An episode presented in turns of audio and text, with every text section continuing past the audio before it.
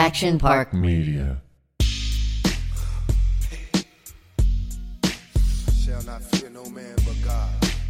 Though I walk through the valley of death. All right, welcome to Victory the Podcast. I'm Doug Ellin. I'm Kevin Connolly. Kevin Dillon is not with us today. He is on uh, COVID protocol.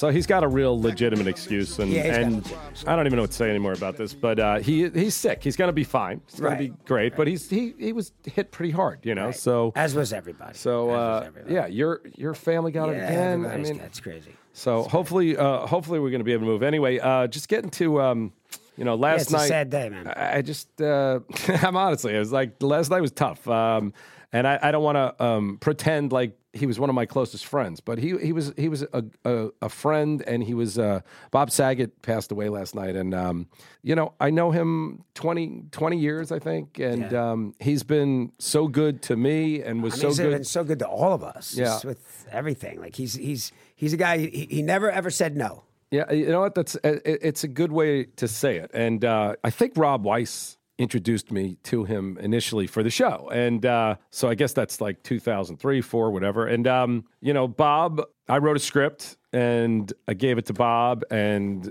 all he said was, uh, which just makes me laugh still, because I, I had written that Bob was destitute, living Right. like like in a hovel or something, and he just said, uh, "I've got two top ten shows on at the same time," which I'm not sure if anyone else has ever done that in the history of television, but Full House and um, America's Funniest Home Videos were Yeah. one and two in the ratings. yeah, and um, so he said, "Anything else? Anything else? I'll, I'll do uh, hookers, blow, all this and that." But but I will not be poor.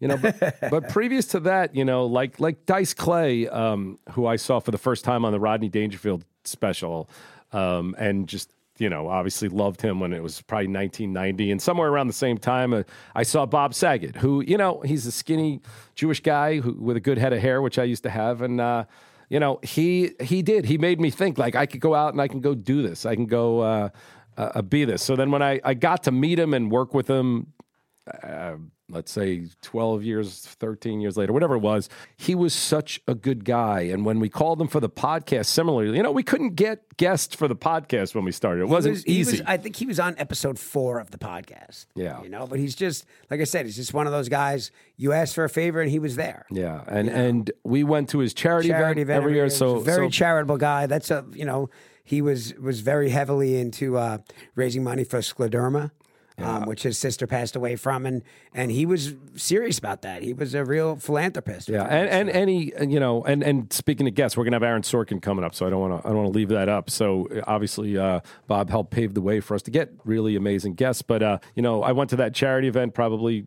I don't know, five, six years in a row, which was an incredible, uh, incredible event. He raised millions of dollars for this disease that uh, most, a lot of people don't even know anything about, and you should check it out um, because uh, it's it's a horrific disease. And um, Bob was really doing some amazing things to make some inroads to um, to help it. So I, I just, um, you know, he was 65, which is not old, and and not not by not in today not by today's standards. and and it is one of those things. Again, I'm just sitting here, which we're going to get to in a minute. Talk a little bit about the show coming up, which we're we're you know hoping to be shooting in 30 days, to 30 to 45 days. So we really need this this fucking COVID stuff to to get out of here. But Bob would have been, of course, he would have been in this, and um, he would have been a part of it. And um, you know, Connolly knows. On my 45th birthday, him and Jeff Ross roasted me and uh, uh, came to the birthday party, and it was it was honestly Connolly, so who's fun. who's Yeah, been around yeah. that. Was one of the great nights ever. Yeah, and Bob, you know, Bob is a, a you know a, a real true stand-up comedian, and and I, and I think most people know this, but you know, Bob's character on Full House was very different than the character that he played. Uh, that his Yeah, well, that's stand-up that's the interesting thing for me because I didn't really watch Full House, and I watched Bob as a stand-up, and Right, Bob's so stand-up was was stand-up. dirty. You Right. know, he was super, super, super. Yeah. dirty. So when I saw Full House, I was like, "What is this?" And and it was this interesting look for me, who I I want. I started out as a stand-up. I didn't get anywhere with it. I mean, I was I was okay. Kind of likes to make fun of me, but but it, it showed me that road of like, okay, this guy can do something that's completely the antithesis of what he's doing on on stage. So uh, You know, we talk too a lot about you know, um, you never know what you're what to expect from from actors, especially you know on. Uh, so I believe it was season two, episode four, and you know we you know we read the script, but the first scene that we shot was we open the door and he comes in with the Full House DVDs, right? So you know, you you know, it's Bob Saget, right? You know, he's you know, in the back of your head, you know, he's going to be great, but you still need to, you know, you're still curious about this first take. And they called action, and when he that door opened and he came through that door, I just I just had like a quiet smile. I said, "Holy shit, this guy is going to fucking murder this role." And lo and behold, he just was he just was great, and it's it's one of the more memorable uh, entourage cameos, and it really set the tone for cameos moving forward Yeah. with the show, you know. And it's it's just it's just And it's he's also, I mean, when he came on the podcast, it was like, I remember going, this is why I'm not a stand up. The guy was just a joke On. machine, man. Yeah, he's just and, on. And and good jokes and smart and and some people like can think and dismiss him, but Bob Bob won an Academy Award for student films and he was going to go to SC film school and it might have gone in a different direction or whatever. You know, when he came on the podcast it was just like ask a question and you could let him roll and Bob Bob would go and and of course, you know, one one of our closest friends Mike Young has been opening for Bob for years, and they had a fucking 22 city tour ready to go in a, in a month. Um, so It's just the news is just all so new. So I think we're all just kind of taking it in and just like taking a step back. And yeah, so one of those and things. and you know, it was like I'm I'm rewriting the script now, which we can talk about that process a, a little bit in a second. But like, I get this news in the, in the middle of this last night, um, and it, it kind of threw me. So anyway, um, um, his wife Kelly, who I don't know well, but um, uh, I'm I'm so sorry for her loss and everybody. Uh, just uh, Bob was a, a truly uh, great guy, and uh, we will we'll miss him. So anyway, we'll be right back. Welcome back, Victory the podcast. Aaron Sorkin is coming up. Are you nervous about Aaron Sorkin? Of course, yeah, yeah. I am. love Aaron Sorkin. I love Aaron Sorkin. You And- always refer to Aaron Sorkin. He's like the writer's writer. yeah, and there was like uh, you don't need to jump on me, but there was like one thing, like like David Mamet and Aaron Sorkin are like the two master dialogue guys to me, and there was like some New York Times article one of, once upon a time that that wrote something like you know Entourage was like Sorkin esque or Mamet esque, and yeah, Mamet, Sorkin, Ellin. Yeah, you know, all managed so, to uh, capture. yeah, it all disappeared since then, but you know, it felt good at that point. I mean, Like a long uh, time ago, isn't it, Doug? He's, you know, I watched A Few Good Men last night. I've watched West Wing, as we talked about a few weeks ago, and and he's uh he's incredible. And I now want he's to talk about directing. the social network because I'm curious. I wonder if he's scared of Zuckerberg. We'll ask him. Well, we'll we'll get into all of that. I was talking last night. I'm I'm I'm working on the script, which you know my process. Everybody was pretty psyched with the first draft, but uh, I think you're going to be. Um, Were you wearing a onesie? I was, yeah. I What's love the with onesie. Can we talk about the onesie thing? Let's just get. Let's just get. you that know, out. it's performance art, bro. It, is that what it is at this point? I mean, it's it's, comfortable, but It's beyond comfortable, but wearing it out in public, which I wore out with my daughter for breakfast, she lost her fucking mind. Well, She's like, I'm sure not she sitting was- with you. Sure she was mortified. Yeah, and but- and this is uh, kind of a weird, maybe too much information. Do you wear underwear under Yeah, that? yeah. I'm not commando. I wear underwear. Oh, thank God. Yeah, I wear a t-shirt too because I don't like to sweat on it. But uh, Well, that's what I, that was what I was thinking. I mean, it's velour. I'm like, I think even Zulay was like, is he wearing anything under that, like underwear? Is that what Zulay's worried about? Is that- does that stress you out a little bit? Sweating under that velour onesie that he's walking around. Doug and I were uh, on the on the phone that night, and I was laughing. I was like, it was like the scene in. Uh, Casino. Yeah. I'm like, and what the fuck are you wearing a onesie for anyway? You know, I get calls from back home every day. They think he went fucking batshit. so this is for anyone who doesn't know it. It's De Niro and Pesci when when Pesci thinks De Niro's going crazy because all the weird outfits. And what the fuck are you doing on TV anyway? like, yeah. no, that's what it was being on the TV show. But like, I do get calls from people like, "Yo, what's up with Doug and these onesies?" I'm, I say the same thing. I'm like, "Yo, he's performance art, bro, content." Yeah, it's it's, it's, content it's all content. But I want to say this, and and One Piece is the company. These things are they are so comfortable. why and, aren't they advertising on the podcast? Well, that's a good question. I don't know. I don't do business. I just do. Just so everyone knows, because people keep writing me that. And by the way, broke mogul Scott Vanner, our music genius, just wants to fucking hate on me every day wearing my onesie. But but I I couldn't. I mean, you're you, you wear you have a target on your back in that one. I not only couldn't be more comfortable, but I can envision a world where everyone wears them, and then that's the new style. Thirty years from now, everybody wears them. I can see it. right, So you would you would have been really on the forefront because right Yeah, now yeah. nobody else is wearing. it, it, it's incredible though. So, but but they're they're they should be they should be chipping in. I mean, we here. we could try. You know, I don't do the business. I just, I know, I, know just you don't. And, post. and the other thing too is like everybody thinks that you like Doug. Again, I have to repeat this. Doug wears or promotes things that he likes. Yeah. even without money. But I'm saying, like, like my we- mush. I just ate my mush. Carly gets mad. I eat my I- mush. We, they don't pay us. Right. I, I they, Totally. they, you know what they do?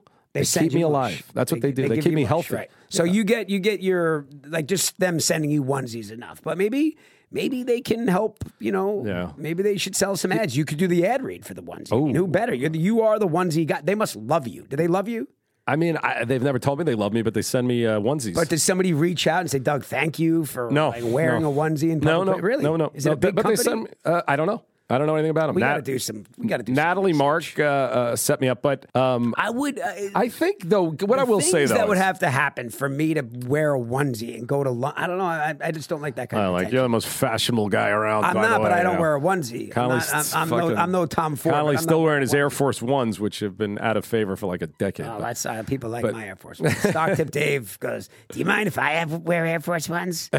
You know, I used to have, you know, I had 150 pairs of Air Force Ones at one point. But by the way, great looking shoe. They're not comfortable, and you should switch to. SBs. They're much more comfortable, better for your you, feet. you worry about your onesies. Not worry about my. But what I will say is that um, um, I think people do appreciate that I I put things that I really do love. I did it on Entourage, and I've always been that. I I don't try to make money off of it. I try to really uh, get people to uh, Yeah, love the things that I love. You've really gone above and beyond with the onesies, which is why I can't believe that they haven't called and said, "Hey, They sent me we, onesies. well, what about what about Stock Tip Dave and Beefy Scotty and Carrigian? Like they should send onesies to the office." I don't know what would happen with Stock Tip going to the toilet five times an hour with the onesie. well, That'd it'd be, a little complicated. Be easy. You could just unzip them. We'd have to put a back zipper for Stock Tip. By the way, uh, on Friday night we went to Craig's. To we were there at like five o'clock to Yeah. sit at the bar and have a couple drinks. And uh, there was a guy there. He was like, "Oh man, I'm a huge fan of the podcast." And the guy was between Dave and I. Oh, nice. And uh, he he said somehow it came up. He's like, "What's your name?" He's like, "Oh, I'm Dave." He's like, "You stock tip Dave? You're the guy that shits in the office all the time." you saw Whitworth at the uh, I saw Whitworth. I saw Andrew Whitworth. We from went the to Rams. game. Ugh, yeah. Tough fucking loss. Dude, Andrew man. Whitworth, and, and even these guys said it. Like you just don't realize how big the guy is. Uh, He just, I don't know. He- he But what's amazing about him, unlike you know when you think of those big linemen from the set, this guy is an athlete. What what did we say he was in golf? Like a like a Oh, yeah. six No, or he- seven yeah, or something. He hits the ball. He's, But he's agile. Like like la- yesterday, there was a play. Again, I, I'm actually upset, and, and people used to trash me all the time when like you're a Giants fan. Don't root. Yeah, I, I want the Giants overall. Always, always, and forever. Giants blue. But you know uh, when I meet these guys we- and become friends with them, I root for them. We've talked about this. It's hard not to. It's like, listen, I'm a Dolphins fan, right? But like, Tom Brady did, in fact, do our movie, do our show. And he's been there for us. So it's how how could I? I mean, it's hard to root against Tom Brady, who's done well by us, right? and, and Whitworth was our first athlete. He's Yeah, and, he's- now and now Matthew Stafford, Kelly Stafford's got like a hit podcast here, so I want Kelly happy. With and for Kelly to be happy, I need Matthew to Ah. be winning. You know, so I can't believe they lost. I actually went to write because I thought the game was over. you know we were uh, at that. We were we all went. We took the action I know I park wasn't uh, invited. field Actually, trip. Sarah's very upset about that. You wouldn't have wanted it. Well, I, I was going to the game, but I, I was sick. So I, I thank mean, we God I don't have. COVID, but I, I actually canceled. Andrew got me tickets, and I woke up with a fever, but I tested negative, so I, I'm I'm good. But um, we were we tailgated. but Sarah Sarah was very she she just thinks something's going on that I don't get invited to the Christmas parties, uh, the COVID Christmas party apparently, Yeah. where everyone Right. got COVID. so Super thank God I didn't super go. spreader Christmas party. Um, but uh, what do you think about this? well, uh, well, there's a couple things. Yeah, Um, tell me. Let's talk about the podcast. Uh, wait, uh, wait, what podcast? I wanted to talk about the why I wasn't invited. I want you to explain to Sarah why I wasn't invited. No, I mean I, it's the same thing. I mean it, it was you know this we- muttering, stuttering No, we you. did a lot of we did a you know the Rams victory, and it was the, in a partnership with Bud Light. I was I was in that, wasn't I? you were in that, but you weren't really behind the scenes. You were more on camera talent, and you know, Doug, you could have gone easily. Gone. Yeah, yeah.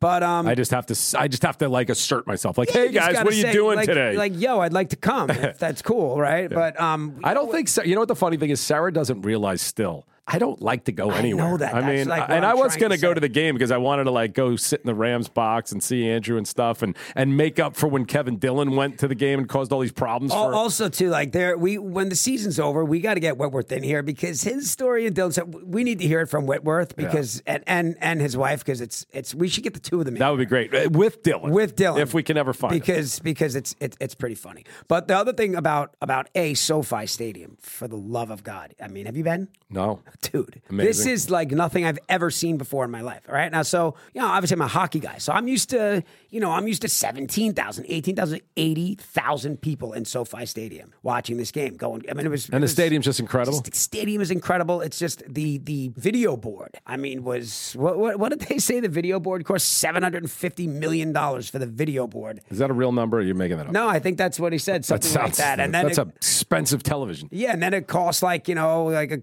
like a few like million dollars to to hang it. I mean, this thing is And you realize, uh, I mean, not to be an asshole or not to, you know, because I know I don't get the invites. You realize I, I envisioned and created this on the show, right? Casey Wasserman, like, was on the show Yeah, one of with the guys Jerry referenced Jones that, talking about, like, this happening, and there it it is. happened. Yeah. So now five five years, five billion dollars, and um, it's just it's just outrageous. But I did think about you. There's a dude. There's a lot of people, bro. glad you thought about me when I was. But I was thinking, like, yeah, I mean, it's it's a lot. It's a lot to you know if you're not into the crowds and all that. There was a lot going on. yeah. All right. Well, I'm. But I'm we hop- did some business. We bounced around. Are you rooting for the Rams to win the Super Bowl, though? Yeah, I would like to see. The, now I would. Yeah, I'd like to see the Rams win. the Now you would. Now that the Dolphins have no coach and have no future, what? Well, I mean, yeah, we don't want to get into that, but um, All right, all right. so let's get into a couple other things. All right, as long as we're talking Before- about my before we girlfriend Sarah Sanderson. I, I heard one of the most disturbing things I've, I've heard in a long time. This is taken way out of. Look, I'm, I'm looking over in the booth right now, guys.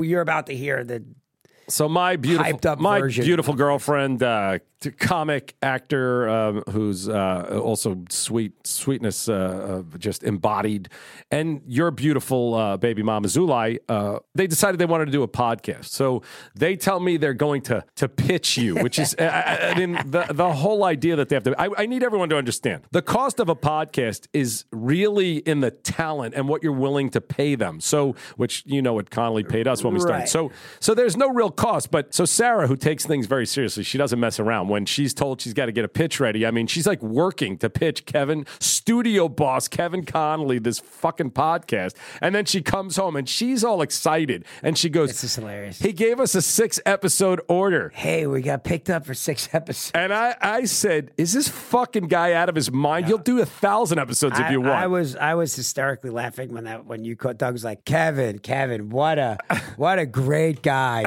you gave him a six episode order you're a real wow I mean, Wow, like the cost of this, they, there's That's not even lunch included. So it's it, what's the real cost? We got the editing, we got the sound guys, We few man- hundred bucks an yeah, a episode. few, few hundred bucks an episode few hundred bucks an episode. I, bucks an I would like to double that order and pay for those extra six. You don't have to pay for it. Look, here, here's here's what it is. It's it's not that. It's just you know the the market is is very saturated with podcasts, and I, for me, I'm just all about managing expectations. Right, right. You know what I mean? It's like you I want to keep people thinking the worst is what well, you do. I, don't them- know if it's managing them, I just expectations. it is managing expectations because I think people think that the downloads are out there for the taking, and, and it's a very saturated market. Now, that's not to say you know, I mean, you know, if it hits, it hits, and but you know, it's like I I just don't want them to put too much. Where I think they should do a few. Well, here's what I'll say to the world out the, outside that's listening. Of course, it's hard to get an audience. I think the real important thing, because this is so inexpensive to do, if you want to do a podcast, go do it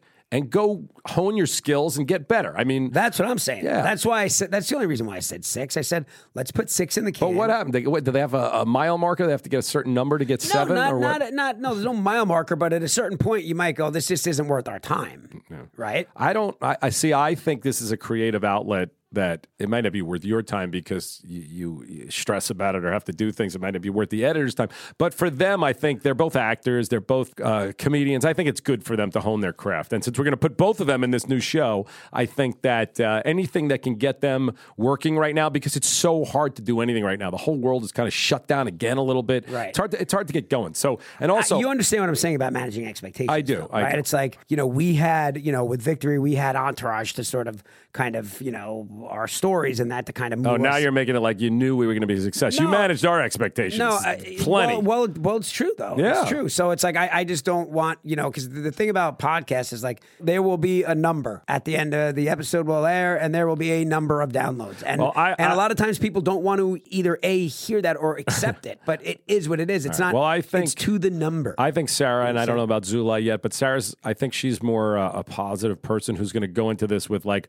I want to get good. I want want to make it good, and and hopefully the numbers will follow. Which is how I was with Victory. I said, listen, if two people listen, I'd like to see if we're even good at this. If anybody like thinks we're decent, then we can figure out ways to strategize. I want to talk about uh, Sarah a little bit because of this traumatic event that happened. Sarah left me uh, left me for Christmas to go home and see her family for ten days, and uh, I was left in charge of, of her cats, which I now consider my cats. They But, are uh, your cats. But Sarah Sanderson, who's now, I mean, my house is, uh, it, it- it might as well be Fort Knox because there's so many cameras around my house that anytime I move, my girlfriend from Austin, Texas, knows where I, when I, where are you going? Like the ring tells her, like Yeah. I've opened the gate, I've moved, I've done this. Okay. Vivint too, where you could actually talk. I'm, I'm in the backyard cleaning up dog shit, and she, she's like, "Hi, handsome." I'm like, "Hey, where are you?" She's like, "I'm in Woodland Hills at my mom's." I'm like, "Stop talking to me I through mean, the camera." it's like, honestly, it's so unnerving. I think there is a new world, by the way. I, I'm, I'm never been a cheater and never will be, but there's no way to cheat anyway. I can't even leave the house it's without impo- her knowing. It's impossible. Yeah. There's not a there's not a weak spot. There's not an exit or an entrance that you couldn't be documented getting in or out. It's true. Right. So, but let me tell you, Sarah, she's a little neurotic, and I don't know if Zulay's with this, and I know Zulay's a, a pet lover like Sarah and, and you and I are. But uh, so I'm responsible for the cats on my own, Because which, they're your cats. but I'm saying she doesn't look at it that way. So it was like she was leaving me as if I'm some lunatic that is going to be doing something so insane every two minutes. She's got Right, like as if you're gonna have some party and somebody's gonna leave the door open. You're like, there's nobody here. It's just eh, me in a onesie. Yeah, it's just and me edibles. and- me high as hell in a onesie, fucking banging the keyboard with this script. So let, let me just explain. My house is it's no mansion. It's a beautiful house. It's great. It's no mansion. It's a mansion. I've never never lost an animal inside the house. It's never happened. Okay. There's 13 cameras around my house. If you want to come after me, besides the German shepherds and the guns inside, you will be caught because there's so many cameras that I will see, see your guns that, will, that will see every single angle of this house. Okay, but I haven't gone anywhere, and I know that. You An- don't. You an. Amazon package comes up, a delivery from Din Tai Fung from Postmates comes up. But anyway, I'm like, now, I'm gonna run these dumplings up to that weirdo in the onesie. but I'm like, okay. Tonight is the night where I watch a movie, I take my edibles, and just me and my animals hang out. you love it. That's what I'm saying. yeah, That's no, what I'm happy. I'm- That's right. Sarah leaves for Austin. She's like, Sue Life's like, do you feel bad that Doug's home alone? I go, no, he likes Oh, it. it's phenomenal. He It's wants to be home. He's doubling up on the dosage. Okay, but my he's in the piece was destroyed. I, I'm serious. This was one of the most traumatic nights of my entire oh, life. Oh wow, it went on. It I'm wasn't quick- high as hell. I'm watching a movie. I've got my my dog here and my one cat Luke, who's like 23 pounds. This guy's so fat, 40 but he's awesome. 40 million inch TV. So and I'm just Sound. like, no one's bothering me. And then all of a sudden, I'm like, huh, where's where's Lily, the other cat? seen Lily in a minute. Yeah, Where's, where's Lily? Lily? So I start walking around and I'm really high. And I am walking around for 25 minutes. This house is not that big. Now, for real. Now I'm not a cat guy. Can you call a cat yeah, yeah, of course. and they'll come out? They will come them? out. Really? Yes. I didn't know that. A, they will come out. Ish. B, that, oh, wait, did someone in the booth shake their Yeah, head to this that? is a couple of. Eh, These cats are like dogs. First of all, they fetch, they come. they fat. They do. I swear to. God, you throw something, they run and get it, and they drop it at you, and they wait You for you can to throw play again. fetch with your cat? hundred percent. Now I'd like to see that. Now Luke's like a little fat, so he's a little lazy. Yeah, so- well, but this Lily. What about Lily? Yeah. Lily plays kit. She plays fetch. I would like to see a video. I'll send you videos. I'll Yeah, send you we'll, videos. We'll throw it up on the uh, APM TikTok. I'm walking around shaking the treats. Lily. Yeah, and Luke, Luke, Luke, the fat one that can't eat too many more treats, is just like, give me those fucking treats. And I'm like, I'm not, Luke, these aren't for you. Then I break out. What noise do you make to call a cat? Like with Brody, I'm like, Yeah, I'll do that, but I it? call them by name. They know their name. I'll go, I'll go Luke, and he'll go meow. I'll go Lily. She'll go meow. Jesus Yeah, this is real shit, real Meow. So, but anyway, there's no fucking noise. Radio silence Radio silence, and I'm going everywhere. Then it's it, now it's about 25, 30 minutes, and Sarah's like, everything okay, and I'm like, first of all, my night's even though it ruined. wouldn't be your fault, you were you theoretically were behind the wheel. But you know what the other thing is, and and I, I can only talk about this with you here because if I talk about this with Sarah uh, in person, she'll get mad. I feel like she is looking for me to fail. She thinks I'm going to fail. She thinks I'm a moron. She thinks I can't handle the cats. So I'm already now. My anxiety is raising that I did exactly what she was worried about. I lost a cat. I must have Amazon must have of, of delivered. I opened I mean, the door could, and I it mean, jumped it, out. It could happen. Yeah. right? Okay. So, but in the in the two years they've lived with me, they've never uh, No close calls, No- nothing. So this is when you start getting desperate. I break out the tuna. I open up a can Jesus. of tuna, and I am walking around the house, and there, Lily.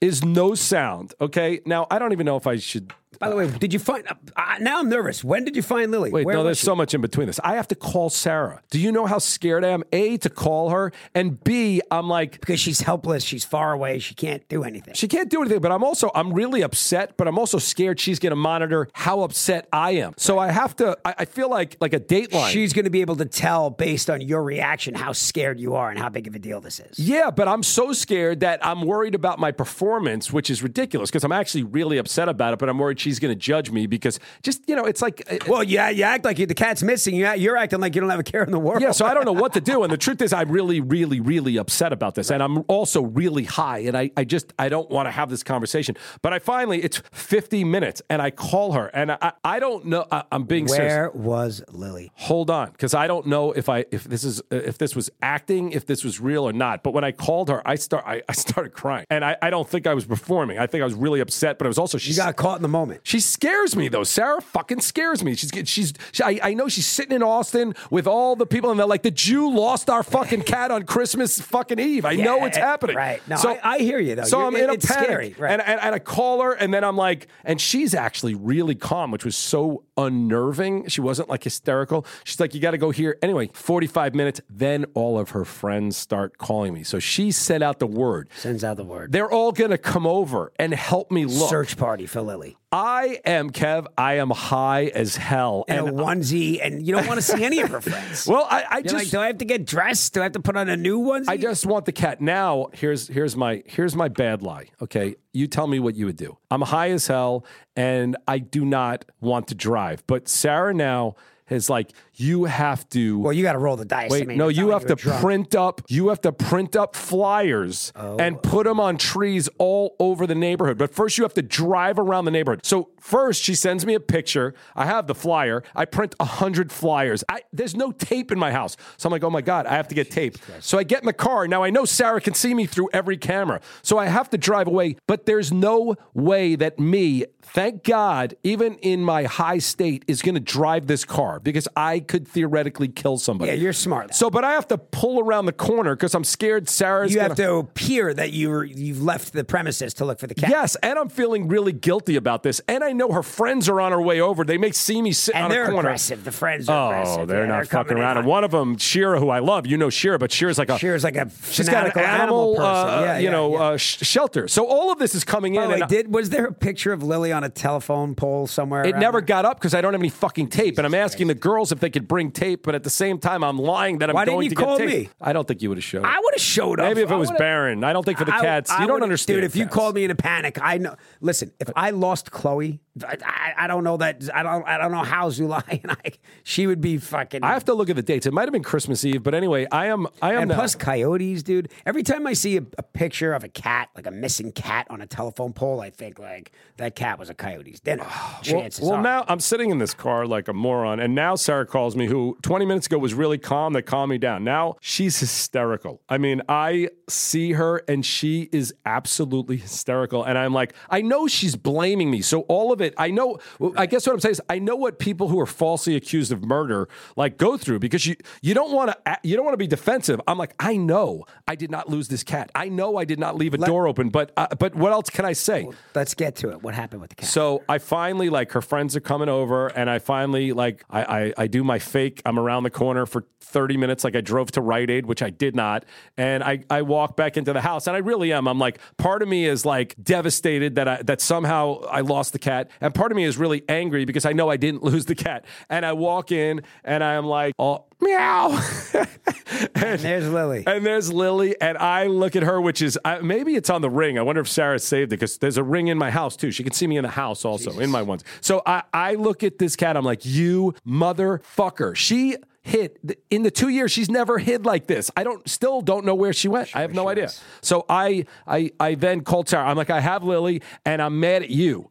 And she's like, "What are you mad at me for?" I'm like, "Cause I know you're sitting around Austin blaming me. I know you're telling your mother saying that they I were did it talking so much shit about you when that cat was for sure, Right. and I didn't do it, Kev. you didn't, I didn't do, do, it. it. You didn't do it. The cat's alive. and I didn't drive recklessly and on drugs. So- Smart. So, I had this is funny because this happened on Saturday. So on Saturday we went to. Um, by the way, did the Century City Mall? Did you? The Century City Mall like literally blows the doors off of the Grove. Like we oh, went, Oh, yeah. took the baby to the there. mall. Din Tai we had- Fung. we li- went to the mall. We took the baby out. We had a great day. We come back. And it's nap time for the baby. Now, when you're a new parent, when when it's nap time for the baby, everybody should take a nap during that nap time because you need we you need it. So, long story short, we all fall asleep. I wake up to a text message from the neighbor. It's 4:30 in the afternoon. Neighbor says, "Hey, Kev, just a heads up. There's a very healthy-looking coyote that I just saw walking up your driveway." Oh, right. So away I go to the cameras and I pull it up, and this giant ass coyote standing on my front porch. Walked around the house. He was by the garage. He was like stalking. He was looking for the animals. Yeah. For so I went and I have a pellet gun. I'll defend my my animals with this pellet gun. so I'm like in my underwear with a flashlight and this and this pellet gun. Terrible vision. Are you allowed to? Are you allowed to uh, shoot coyotes with pellet guns? No, but don't shoot them. like in the ass. I wouldn't like try to kill him, but like give him a stinger in the ass. Doug, I'm telling you right now, that coyote would have had Lily like that, and it would have been over. They're Can't you shoot it in the air? Why do you have to shoot it in the air? I would Don't- shoot him in the ass. Why can't you shoot it in the air just to scare him? Because it's a whisper. It's a whisper. Well, I don't want to quiet shoot pellet. anyone, but I, I do I will want to defend. I will defend Brody and Chloe from coyotes from Road But but you won't give your baby mama uh, seven episodes of a podcast. We'll see- anyway, we'll see what numbers. We'll see what kind of numbers she pulls. I'm excited. Connolly's going to learn a little bit about uh, what what I go through here. But one of my favorite writers, one of the inspirations for me to even get into this business, who's just uh, incredible, and we were lucky enough to get him to come act on uh, Entourage. But Aaron Sorkin, how you doing? Doing well. How are you? Oh, we're good. You know, just uh, you know, in L.A. where everything's kind of crazy. But uh, congrats on the movie. I, I just watched Being the Ricardos a couple of nights ago. It was great. Um, Uh, thanks. I appreciate it. yeah, how was that experience with? Uh, I mean, how do you go about when you're doing a a kind of uh, a period piece and historical? Uh, are you um, kind of stuck with absolute history of what you've read, or do you kind of take some liberties with with how you're going to make the drama work? Well, you know, for me, it's because I've I've written a few nonfiction films, and uh, it's it's not meant to be a photograph. It's meant to be a painting, and there's there's a difference between uh, truth and accuracy. Accuracy is what journalists go for, um, and uh, some measure of truth is what you and I go for. Here's a, let me give you a quick example from the social network. Mark Zuckerberg had uh, a date that didn't go well uh, with a woman, went back to his dorm room and started blogging about it. And I had his blog. Uh, and on this night, he was drinking, he was drunk. I know that because he tells us so uh, in his blog. And he starts hacking into the student directories of uh, other dorms at Harvard or houses, uh, they call them. And he starts making this hot or not website called Facemash, which would kind of turn into Facebook. Anyway, uh, the, the scene that I wrote, I imagined the bad date, uh, uh, that, that opening scene with Rooney Mara. It's amazing. And he goes back. I had to go back to his dorm room. What I wrote was that we're on his computer. Uh, he walks into the frame, powers up the computer, walks out of the frame, and then he comes in, uh, uh, puts a glass down on his desk, puts ice in the glass, puts puts vodka in, puts orange juice in. All the while, we're hearing a voiceover from his blog, and and he starts typing. Uh, and about two weeks before production started, we found out that he was drinking beer uh, that night, Beck's uh, to be exact. David Fincher uh, uh, said, you know, okay, we're going to have to change it to beer, Beck's. And I said, let's not do that. Uh, it, it wasn't just that making a screwdriver is just more visually interesting than opening a bottle of beer, uh, but he was drinking to get drunk. We again, we knew that because he told us. Uh, and just opening a beer may not read as drinking to get drunk. It may just read as this is a college student on a Tuesday night. It's hot and he's having a beer. Uh, and that was I lost that fight by the way in the movie. it's uh, it's beer, but Right. Um, and that's just an example of how, in that case, accuracy would obscure the more important truth, which is that he was drinking to get drunk. That, that- that's amazing, and and even more so, I want to know. Uh, you've now become a very obviously successful director, but when you're working with a guy who's considered a master, Fincher, and you are this uh, Academy Award winning screenwriter, how does that? How do those battles work? Does he really include you in the process? And Um, yeah, David does. And um, I, by the way, you know, I, I I have started directing, but I am not Yeah. done wanting to work with great directors. Kevin, if you're listening, throwing you a I'm employable.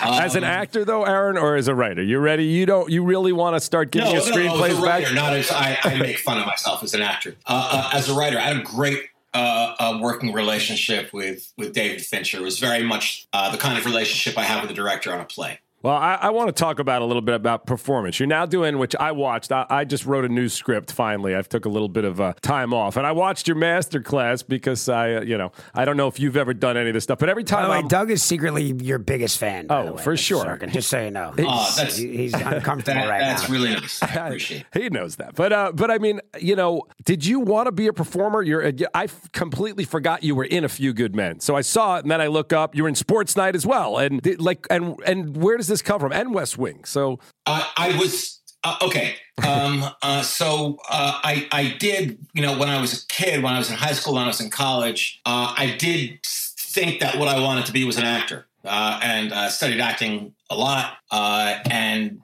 it, it, it wasn't until like like right after I, I got out of school and came to New York uh, that I realized that all those years that you know my friends in class were learning how to act, I was kind of learning what a play was. Uh, and uh, I for the for the first time in my life, I just started writing for pleasure instead of a chore to be gotten through for a school assignment. I was writing dialogue, and, and I loved it, and I felt a confidence with it that I, I never felt uh, as an actor, and I was, I was a pretty cocky actor. right. Uh, so so that's what I did. And as far as listen, like a few good men, there was this guy with two lines in a bar, uh, and he needed to be a, a jerky lawyer that Tom Cruise was looking at and realizing I don't want to be that guy. Uh, and Rob Reiner, the director, just said, "Hey, a jerky lawyer, that should be you." uh, and then he said the same thing with the American president. Uh, th- there was a, a jerky um, ad guy in the social network, and Fincher said that jerky guy should be you. So what do you think this is about this jerky guy thing? Uh, I don't know. Um, and then you guys called uh, and said you want to play yourself uh, on Entourage. And d- the truth of the matter is, you know, I'm I'm not a good actor, um, and uh, I I don't much like looking at myself. But then my ego says. Come on! Of course, you want to play yourself uh, on Entourage. And Was I that your biggest acting role? Was that your biggest acting role? on By Entourage? far. By far, right? By far, yeah. Um, uh, I, I played myself on Thirty Rock too, but um, I, I got two episodes on um, on Entourage, And an episode named never after got to you. work with you, Kevin, which I regret. I, yeah, believe me, I regret it too. I regret it too. But you had an episode named after you too, which is also I did. that's the double honor right there. that was a that was a huge deal. Believe me, that wasn't lost on me. So, but Aaron, when you when you get that script, because believe me, I was like, oh God, he's gonna he's gonna. I, I get enough shit from Kevin Connolly when he gets a script. He wants to rewrite it. When you got that script, and I'm not looking for, I'm not fishing for compliments at all here. but Doug, were you nervous to send him the script? Beyond, Of course, Are you kidding me? Beyond nervous. So you get it, and and we actually spoke about it. I'm like, Aaron, we could change this however you want. If you but really hate this, you can rewrite the script. you could rewrite the whole show. Actually, Uh, I thought it was great. First of all, when I got the script, the the biggest thing was that you know I'm a, I'm a, I'm a fan of Entourage. The biggest thing was that I got to read an Entourage script well before it was on the air. Um, so so that was fun, uh, and uh, you know it was all great. Uh, that that first episode, you know, I got to do a scene with Gary Cole. yeah, it was amazing. He's Um, amazing. He, he he really is. He really is. Uh, in the second one, uh, the the scene was was with uh, uh, Jessica Simpson, um, but also shooting that day was Mike Tyson. yeah. Um, Just uh, a regular so- day on the Entourage set. Jessica Yeah, Simpson. it, it sounds like it. Uh, it. It sounds like it. Mike Tyson, by the way, turns out to be the nicest guy in the world. The, Right. the, the best, you know, and we came up with a show that day, which actually got John Ridley to write, and Spike Lee ended up directing, but it never, it never went. Unfortunately, we shot the pilot, but it never went. So, but that came out of that. It's a day. remake of the Brady Bunch. With, uh, It was actually called The Brick, and it was right. I mean, it's amazing. John Boyega was in it. Uh, it's a shame that it didn't go. But so, um, what is what's the next plan for you? You now really seem like you're loving this historical stuff of Chicago Eight and and Social Network, and you're really delving into the stuff that I've always been terrified to do, which is research. I usually just like to write what comes out of my brain. But um, is there another one that you're thinking about? you know, for the first time in a, in a while, I don't know what I'm doing next. Uh, and it's scary. It's kind of exciting. Uh, but when I'm shopping around for something to do, it's not about a, a theme or a genre. it's you know it's the way a batter looks for a pitch to hit. Um, uh, you're just kind of looking for your pitch. Do I have a chance of writing a good screenplay? Not a guarantee. Uh, uh, is there a chance I could write a good screenplay? Is this my pitch? Uh, so I'm kind of looking around for a pitch to hit. And and what's your process like of I mean, you do American President, which is actually one of my, my favorite movies, and then yeah, and then all your stuff is his favorite. And no, no matter no, what but, you but, say, he's but they're listen, they are they really are all great. I'm not bullshitting, but that but that movie especially is. You, are you on that set thinking that uh, I want to do a TV show and kind of set it in this world? And by the way, we're about to work with Martin Sheen, so uh, we love well, Martin. At the time of your life working with Martin Sheen, no. What what happened was uh, no to your question. Am I on the American President set? Thinking this would be a TV show. Um, I, I hadn't I hadn't thought about television at all because I don't I didn't know anything about television.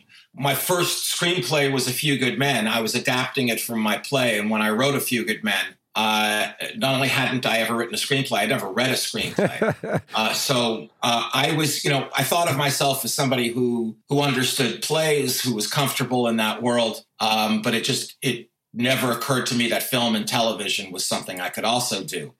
Uh, but uh, my agent wanted me, this was in like 1999, uh, my agent wanted me to have lunch with John Wells.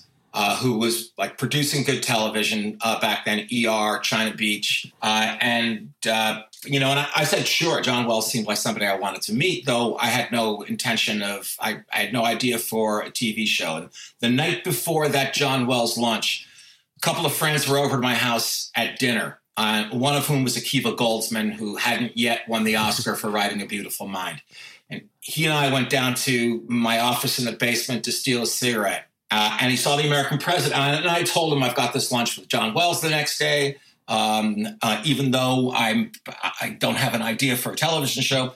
Anyway, we were down in the office, and he pointed the American president poster, and he said, "You know, make a good TV series. Hmm. that Wow. You know, if it wasn't about the romance between the president and the lobbyist, it was kind of about the senior staffers. I said, Kiwi, I'm, I'm not writing a television show. And the next day, I went to this lunch and I thought it was just a, a, a, a hey, how are you? Nice to meet you, general, with uh, uh, John Wells.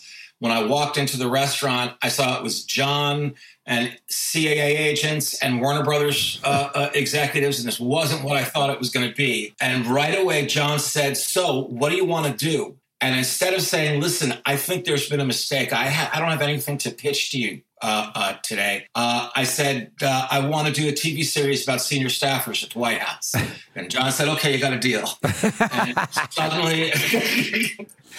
suddenly I, I, I uh, had to go and write a pilot, uh, uh, The West Wing, and, and, it didn't even occur to me you, you might have to write episode two uh, as well. Um, anyway, that was uh, uh, I think for four years I had the best job in show business. I mean that that's absolutely amazing. What uh, you know, I've spoke on this podcast a bunch. I mean, I've watched every time I start a pilot. I'm serious with this. I watch the West Wing pilot because it's he thinks it, it's the best pilot. Uh, I mean, it's it's a oh, master. Oh, it, it is. It's a masterclass in setting up a world and and a universe. So, did you go and read some books? Did you watch some other pilots, or did you just have an instinct that I can turn this into 44 minutes with commercials and make it it really does feel like a, a movie to me. So yeah, I'd say it was. Um, I'd say, I mean, are, are you asking me did I like re- read books on how to write a, a television pilot? no, or do you research no, the West what, Wing? No, that's what I'm asking. Oh, no, yes. I'm asking. Um, I am asking. One thing I did do not not intensive research at all, but if I can be a fly on a wall uh, in a place for a couple of days, I don't know. I feel like I can get a sense of it, and then I can I can make it mine. I can just create a world that's mine, but that you know lives in reality somehow. And so I was able to hang out at the White House, uh, both for the American president and for the West Wing. Uh, and then by the time we got to the end of the first season of the West Wing, and we would go to Washington three times a year to shoot exteriors. Um, our third trip to Washington, and by then the show was on the air. The cast of the West Wing, these guys were the Beatles uh, in DC. Is that a Kevin, I, you, you guys shot on location uh, from time to time. Oh, yeah. Always, yeah, yeah. It, it- that has to be how you were treated. Yeah, it got to the, you know it didn't start off that way, but you know once the show kicked into gear, when we would go out, it, it, it did become increasingly harder to shoot in public places, especially when we were scenes where we were all together. Um, yeah, it was pretty tough. Oh yeah, I remember um, on a press tour. I was on the campus of the University of Michigan, and I saw a kid wearing a T-shirt that said "Ari is my agent." and I had to have my picture taken with him because Ari is my agent. all right, You got to send us that picture. That's that's amazing. funny. I, No, I, I will. I, I have a question. So you've you've done these these pieces on on people that are alive. For example, the Social Network, which was which was excellent. Can't imagine Zuckerberg was over the moon, or No, he wasn't. was he not over the you know? And and then and then you know Molly's game. You do these things where it, it there, it's not too far in the past. That's kind of sort of new, and these people are still sort of around. So. Do you deal with? Do you get out in front of that and go whether it was Molly's game or or or the social network and say, "Hey, listen, we're doing this." Do you try to get out in front of it at all, or you just kind of wait for the phone to ring and and and let the chips fall where they may? No, I do try to get in front of it. Um, first of all, I, I I I want to, if they're willing, include them in in the research process. Uh, in you know, in the case of Mark, uh, uh, you're right. Uh, the we, we we actually did get input from Facebook, kind of uh, under the table, um, but um, you know, th- they and Mark chose not to participate. Uh, but you know, we gave them the first draft. We gave them the shooting script. Sh- showed them uh, screenings before we started. We didn't want to ambush anybody. Same with uh, all, all the nonfiction that I've done. With uh, being the Ricardos, uh, Lucie Arnaz, uh, Desi and Lucy's daughter, uh, has been involved from the beginning. Right. That's cool. And and they were. I mean, Zuckerberg obviously was not happy with it. So what did Facebook say? Well, you know what? Um, he he wasn't happy with it yet. Uh, on the afternoon that the movie opened, he bought out an entire Cineplex, like eight theaters. Um, gave the staff the afternoon off. They had a, a social network watching party, and then he bought out a bar. Um, and uh, they made like appletini, the the drink of the bar. A- apple appletini is what Sean Parker, uh, Justin Timberlake, Right. orders. Right. That impresses them so much. That's awesome. All right. Well, last thing before we let you go, did is this true? Did you write a few good men on cocktail napkins? Now, Is how can that be? Is that a true story? Come on. As a matter of fact, it, it is a true story. I know that it's one of those stories. One day that'll be unfold. but um, uh, I had uh, you know a lot of survival jobs uh, uh, in New York. Uh, the but my main one was I, I was a bartender in Broadway theaters. Uh, and when you do that, you're you're working. You come in, you set up the bar, and you're serving drinks for the half hour walk in before the show starts and intermission. But during the first act, you don't really have anything to do. I was working at the Palace Theater where La Cage was. And I was writing a few good men on cocktail napkins. Did you actually write the line "You can't handle the truth," or was that improv by Nicholson? Did you actually write that is- line? Uh, I, I did write that line. Wow. Um, uh, uh, nothing was improvised in the movie. Uh, I, I did that, write that line, and with a nice assist from Jack Nicholson. I, Um, I mean, when you saw really Jack, brought it to life, when you saw sure. Jack delivering that the, those moments where you're like, okay, uh, it was the most amazing thing. It was the, was the first table read, um, uh, and his first line is on page twenty eight of the script. it's "Who the fuck is William T. Santiago?"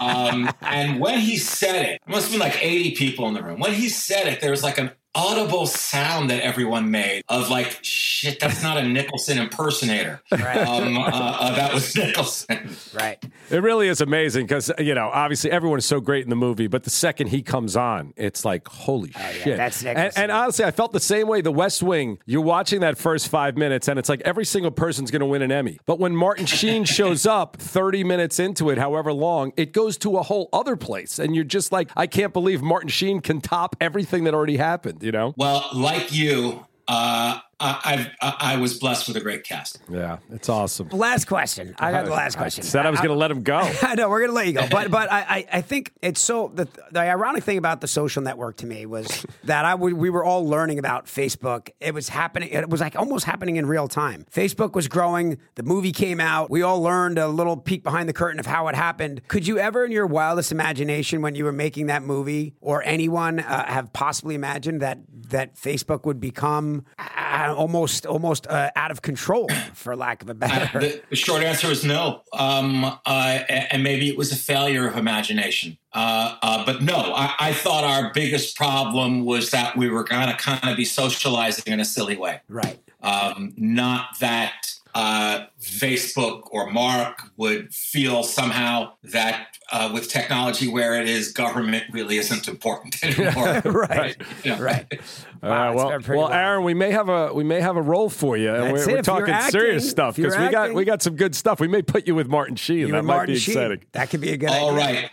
Um, you're going to love working with Martin. Give him my love. And thanks so much for having me. I'm a big fan of both yours. Thank, Thank you so we much, really Mr. appreciate Sorkin. We it. appreciate Take care. it. Thank you. Take it easy. All right, see you. Okay, I, I don't know. Was I awkward? Aaron, no, no, it was great. I mean, you know, he's, I guess he's, you know, he's promoting movies, so he's, you can tell he's in Zoom mode, right? But I thought we asked him some, some interesting questions. He, re- he did, he did confirm that he wrote, uh, "You Can't Handle the Truth." He actually, I can't believe you line. asked. What do you mean he actually wrote? I mean, he's one of those writers that the like the actors are letter perfect Right, with. you're not you know? allowed to go Yeah, rogue, it's not like it's not like you with rogue. me going, yeah, I'm fucking. I'm going to change. You can't handle the truth to uh, you just can't handle it. I mean, he's a master. He really is, He and really uh, is. it's weird because it's like he's almost like a, an athlete when I was a kid. I'm like looking at a guy, and I'm not look. I'm not going to fucking sit here and gush like I'm some fucking jerk off. But I love this guy. I love his work, and I watch it. And you did fuck me up on a question that I wanted to know. Process, that. process wise, because and it sounded like though I think I got the answer, which is I'm a hack that I watch other pilots to try to figure out how to write a pilot. But I still don't really understand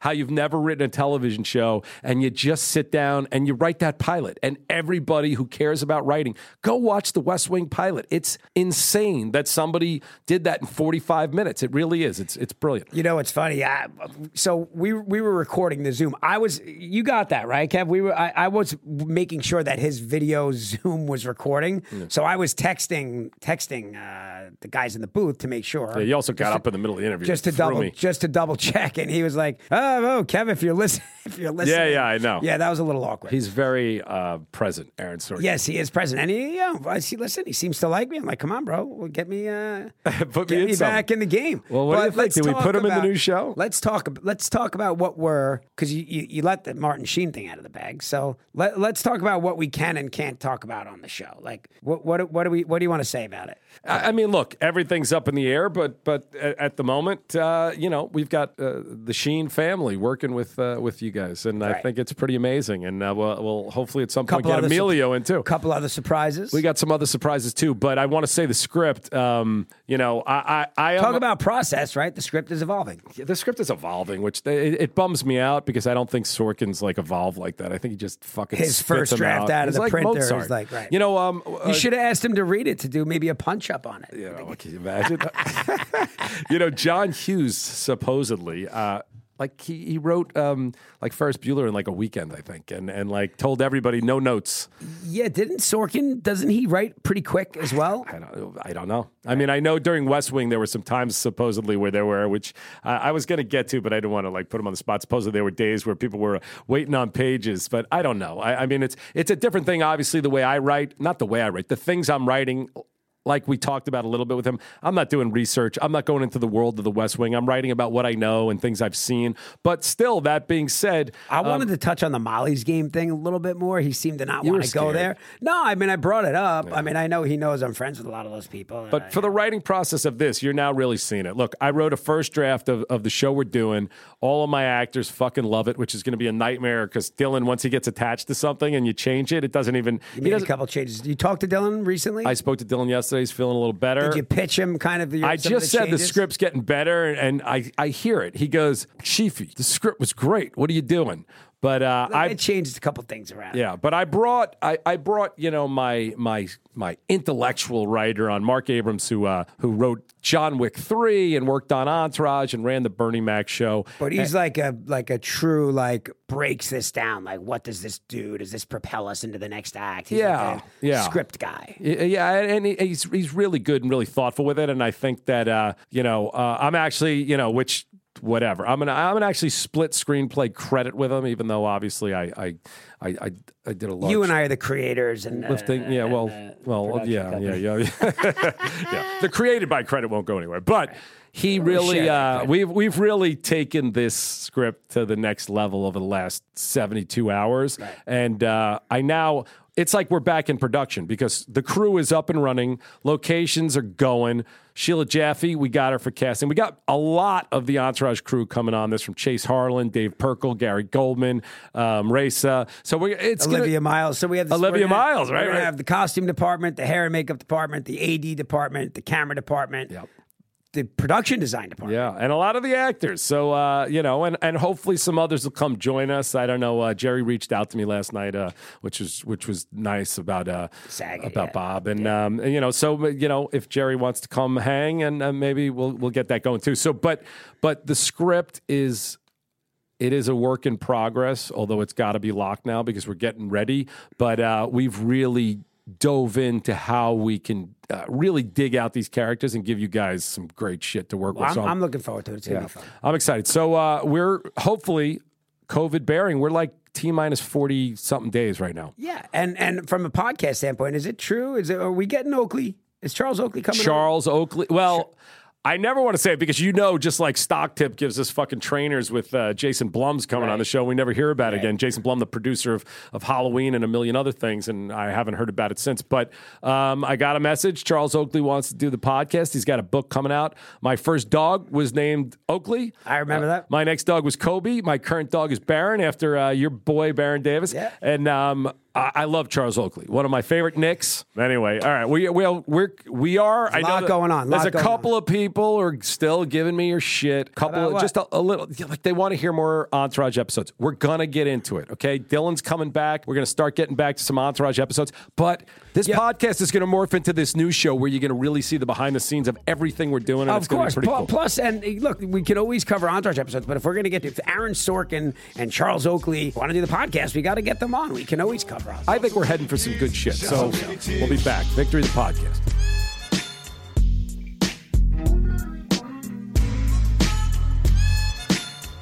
So many peers and shed so many tears.